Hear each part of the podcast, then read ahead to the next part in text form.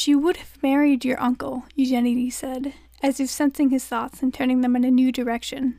I am glad she will not, said Sounis. Me too. Eugenides smiled.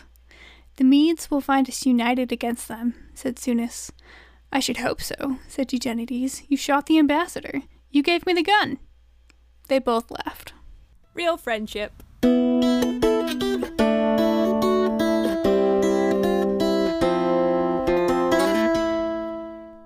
Welcome, stunned religious converts. I'm Noelle. And I'm Caitlin.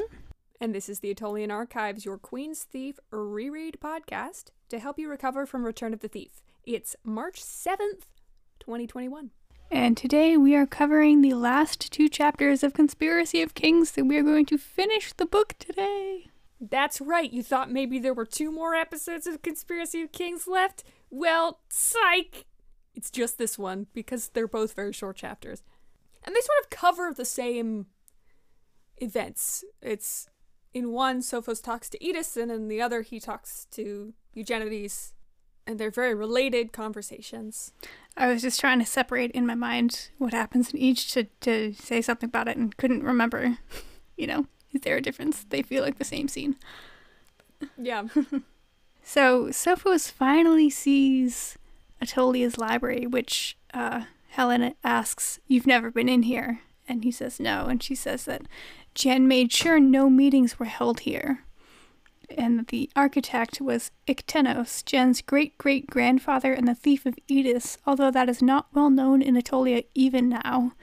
And Eddis hesitates before she says that, yeah. and I've never really understood why it says Eddis hesitates. Oh, I think, I think it's because the thieves of Eddis, like the topic, is such a taboo thing in Eddis. Mm. Remember, she's talked about that before with the Magus, maybe in this book, about how, yeah, like, haven't you noticed nobody talks about them? Yeah, that makes sense. But also, just from a, I guess, just from a political standpoint, even without the taboo and whatever may or may not be going on, it can't be, you know, good to know that your uh, political neighbors, other countries, have the layout of your palace and help design it. That's uh, that's planning ahead. Yeah, I know. Very smart. I think Jen tells Attolia about that the, at the end of Queen of Attolia. So she's in the know. But this is the library that Sophos has been dreaming yeah. about. And when he's been dreaming about Eddis being there but not saying anything, Eddis has also been experiencing these dreams. Yeah. And there's a, a statue of both a lion and a rabbit in the library, which I like, and a fox as well, which is interesting. Yeah, carvings on the bookshelves. They right, sound carvings, cool. not statues. I would love to see art of this library. Ooh, that would be cool. Yeah. This would be a cool thing to have in the film adaptation. Yeah. This would be nice. Sophos, he's just, this is his revelation that the gods yeah. are real and can interact with him. And he's very bothered. He's very scared. Valid this is not fun. And he's asking all these questions. He's like, Helen, I need you to tell me. I need you to tell me the rules, okay? What can they do? when? Why? With whom? What's going on? And she's uh she's not having that. He yells, tell me at her, and she yells back at him, answer your own questions. The narration says Edis knew that all the world would seem to him insubstantial, as if it might tear away and reveal something else infinitely larger and more terrifying. Which is consistent with all of the first hand encounters with the gods we've seen over the series, that it is an unsettling, terrifying event, mostly. It's almost akin to the characters realizing that they're characters in a story. Mm, you know? Yeah because suddenly the world seems imagined to them and like there's another realer world somewhere else. It also kind of makes me think about, you know, those moments where you realize mortality is a real thing and you yourself are really going to die someday. Whereas 99% yeah. of the time you can ignore that fact. You know, just like illusions about the world that we depend on for our regular days and states of mind are torn away and Eddis doesn't have that many more answers than Sophos. She says, The more you know of the gods, the more you know what you cannot understand. Yeah, and she says, Write it down, it will grow less clear. First, it will begin to seem that it was really just a dream and a mere coincidence that this library is so familiar. Then it will be a memory you have of a dream you can't quite remember, and then even that will be gone. Some of the stuff that Sophos asks is do they appear only in dreams, or do they have physical properties? Can you touch them? Can they. He looked up. Can they bring bolts of lightning?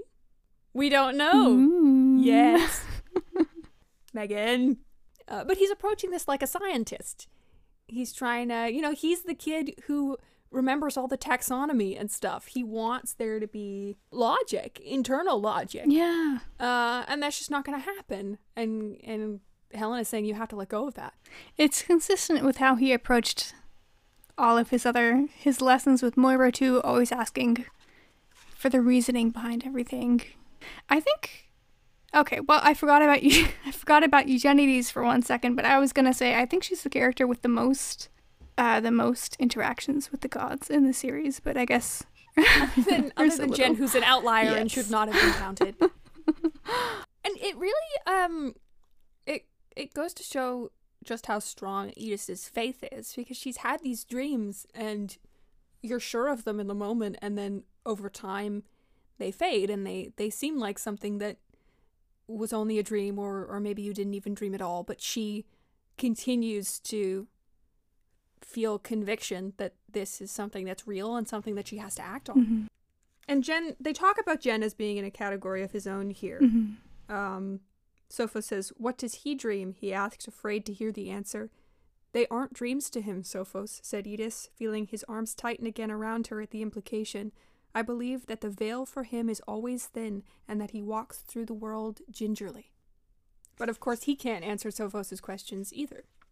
And Edith says that because of these dreams, she says, I need to empty the city of Eddis.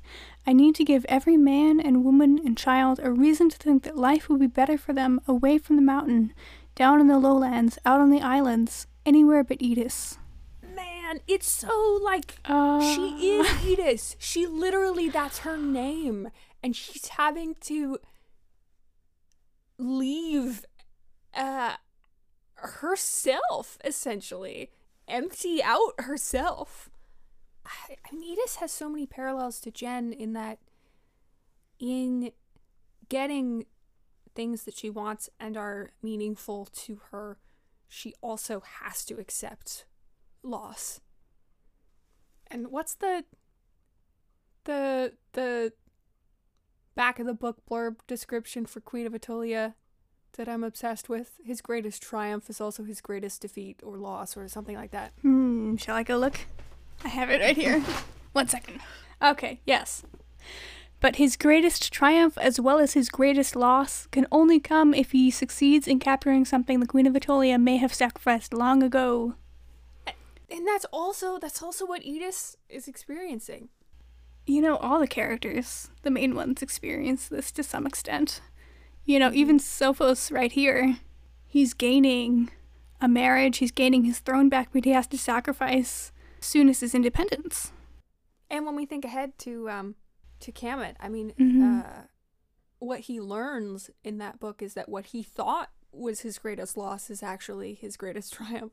And it says here, um, back in this chapter, with more faith in himself and his father's army, he could have retaken his throne without Attolia's aid. He might not have followed the bloodier and more costly path, but Eddis and Attolis hadn't offered him that choice. And Eddis is praying that he would not ask for an apology she could not give for this. Yeah. And that uh, is an interesting contrast with the previous scene where she's uh, feels like he's asking for forgiveness that she's not sure she can give. And like she is in a position here where um both of them have from a certain perspective wronged each other and they just have to live with it. It's it's very interesting that we get to explore the same concept with both Jen and Irene and Helen and Sophos, but in different ways. And every choice that you make cuts off alternate avenues. If you do nothing, anything could happen. But you can't do nothing. And so you have to all choosing is almost inherently violence. Like you kill something, you kill what you didn't do. And of course, for these characters, that often manifests as there's literal violence happening as well. And refusing to choose is still itself a choice. Yeah. You can't, there's no way to abstain from action, even through choosing passivity. And Sophos goes to talk to Jen in the last chapter, and he surprises Jen, um, because Edith finagles it so that they announce her, but then Sophos walks in, um, and Sophos thinks it's because Jen would have retreated into back into that formality otherwise that they had broken through before, and um, Jen is surprised, and he knocks over his wine cup, and then he he fails to catch it, and it breaks, but Sophos knows that he could have caught it if he wanted to, but he didn't want to because he's drinking his wine hot with foul herbs in it as a favor to my palace physician who wants to show the Queen of Eddis's physician just who's in charge here. Which is funny, but also reminds us that the physicians are fussing over him all the time because his health is delicate. Another ominous clue. Yeah. He's wearing a robe to keep him warm because he's ill or something. Ah. I was so worried that he was just gonna keel over in Return of the Thief. Sophos asks Jen, Why didn't you just tell me to take Attolia's advice? And Jen says that uh, he thought Sophos should figure it out for himself because what you learn for yourself you will know forever. And Sophos says, Pol used to say that. And Jen says, I learned it from him.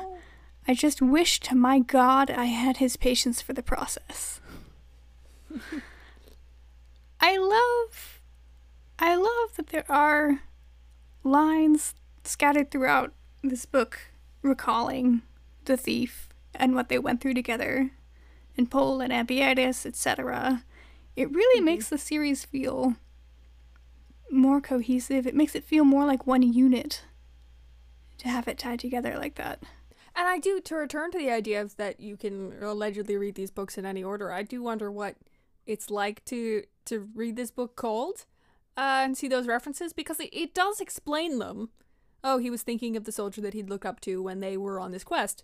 Um, but if you don't know anything about the quest, And it, would be interesting to read this first and already know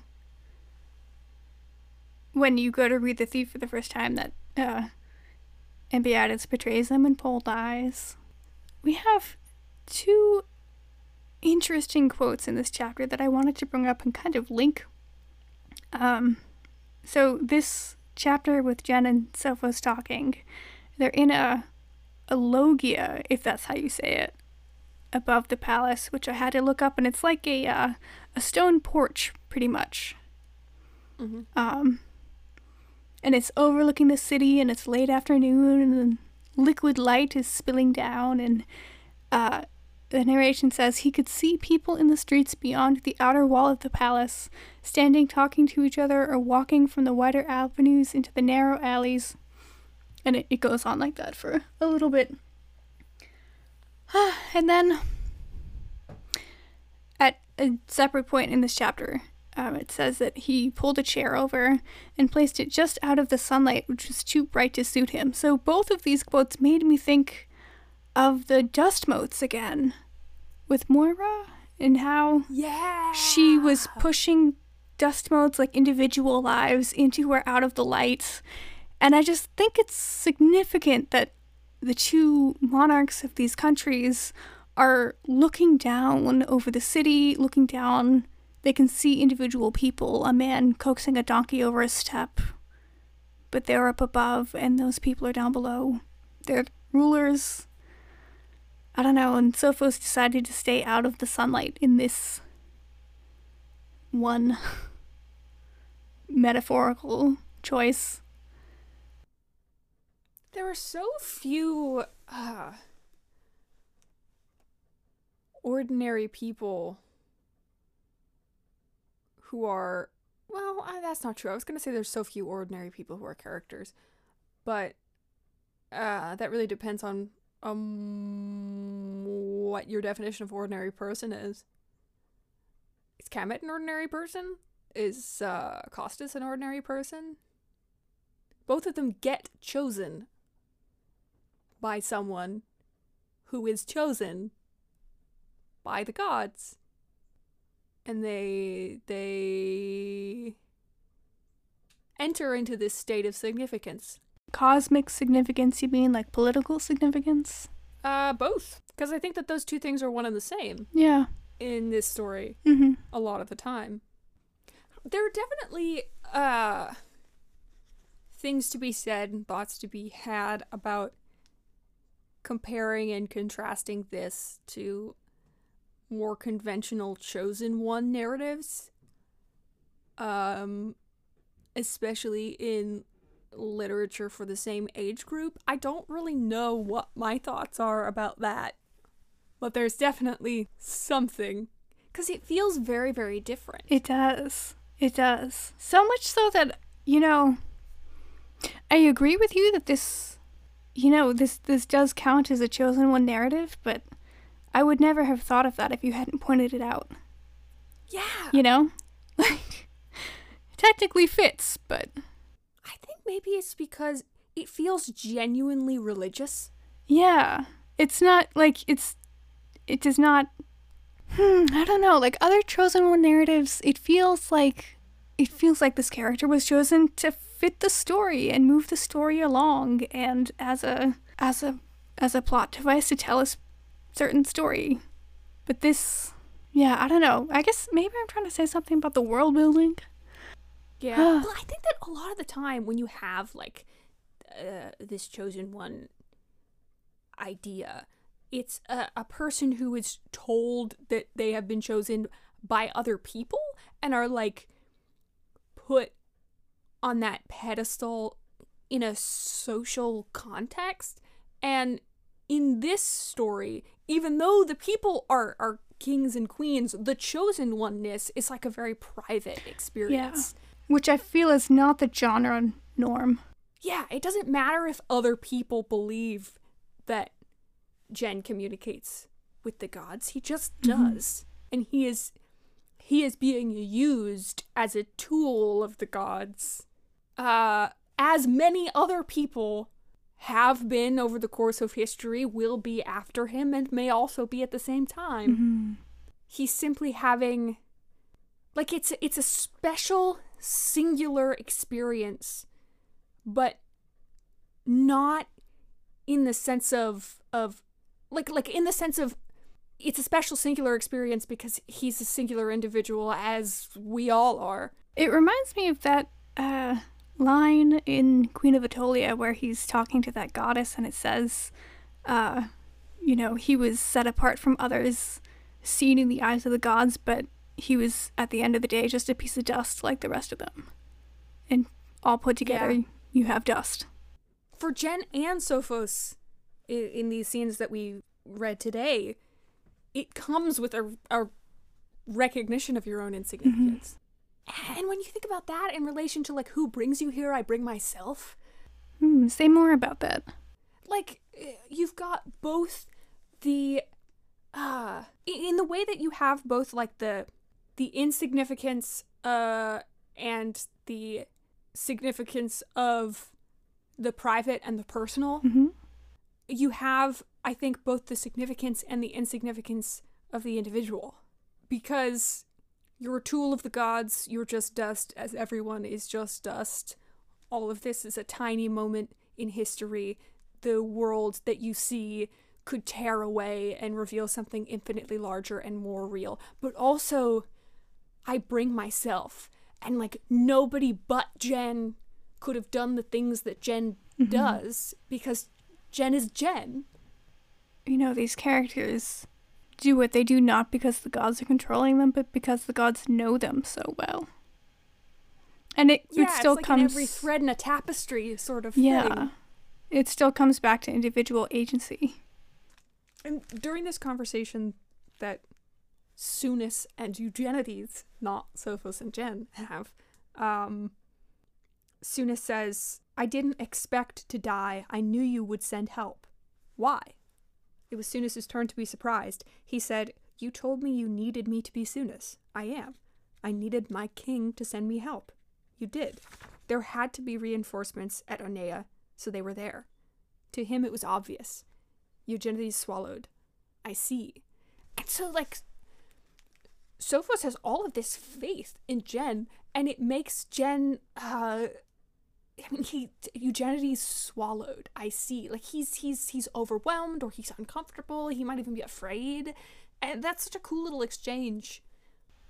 Yeah, that is that is it is cool. It makes me think about how just even in chapter 22, you know, even though Sophos is now in this little little group of people whose eyes have been opened to the gods or whatever, Jen is still above him, if you can say that.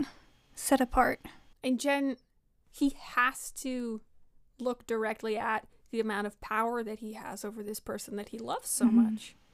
Also, uh, we would have died without the additional men, but we would have taken the entire Mede army with us. Poets would have written about us, and songs would have been sung about us.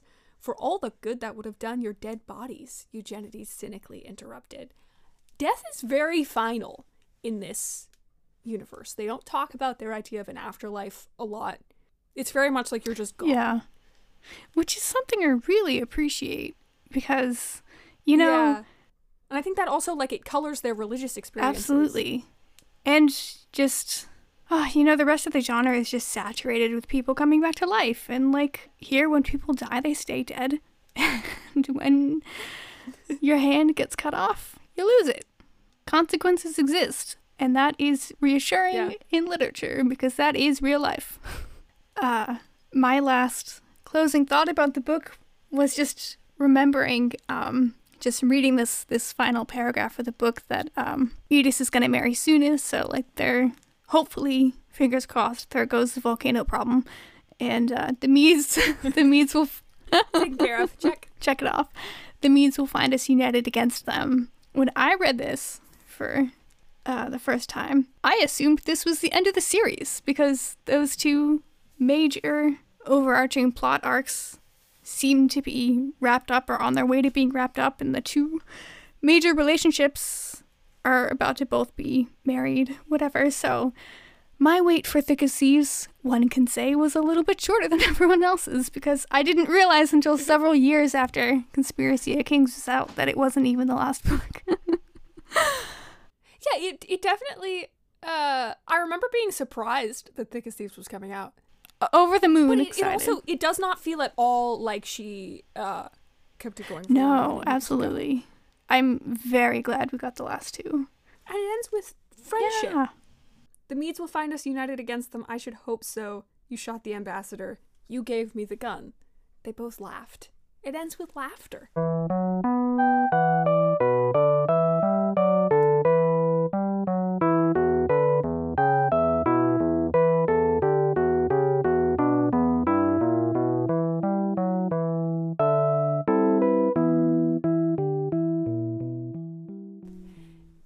Chapter 22 and 23, wrapping up A Conspiracy of Kings. Next time we start Thick as Thieves. Send us your comments, questions, thoughts, any closing closing remarks about the book, your overall thoughts. What do you think? Chime in at attolianarchives.tumblr.com. Be blessed in your endeavors.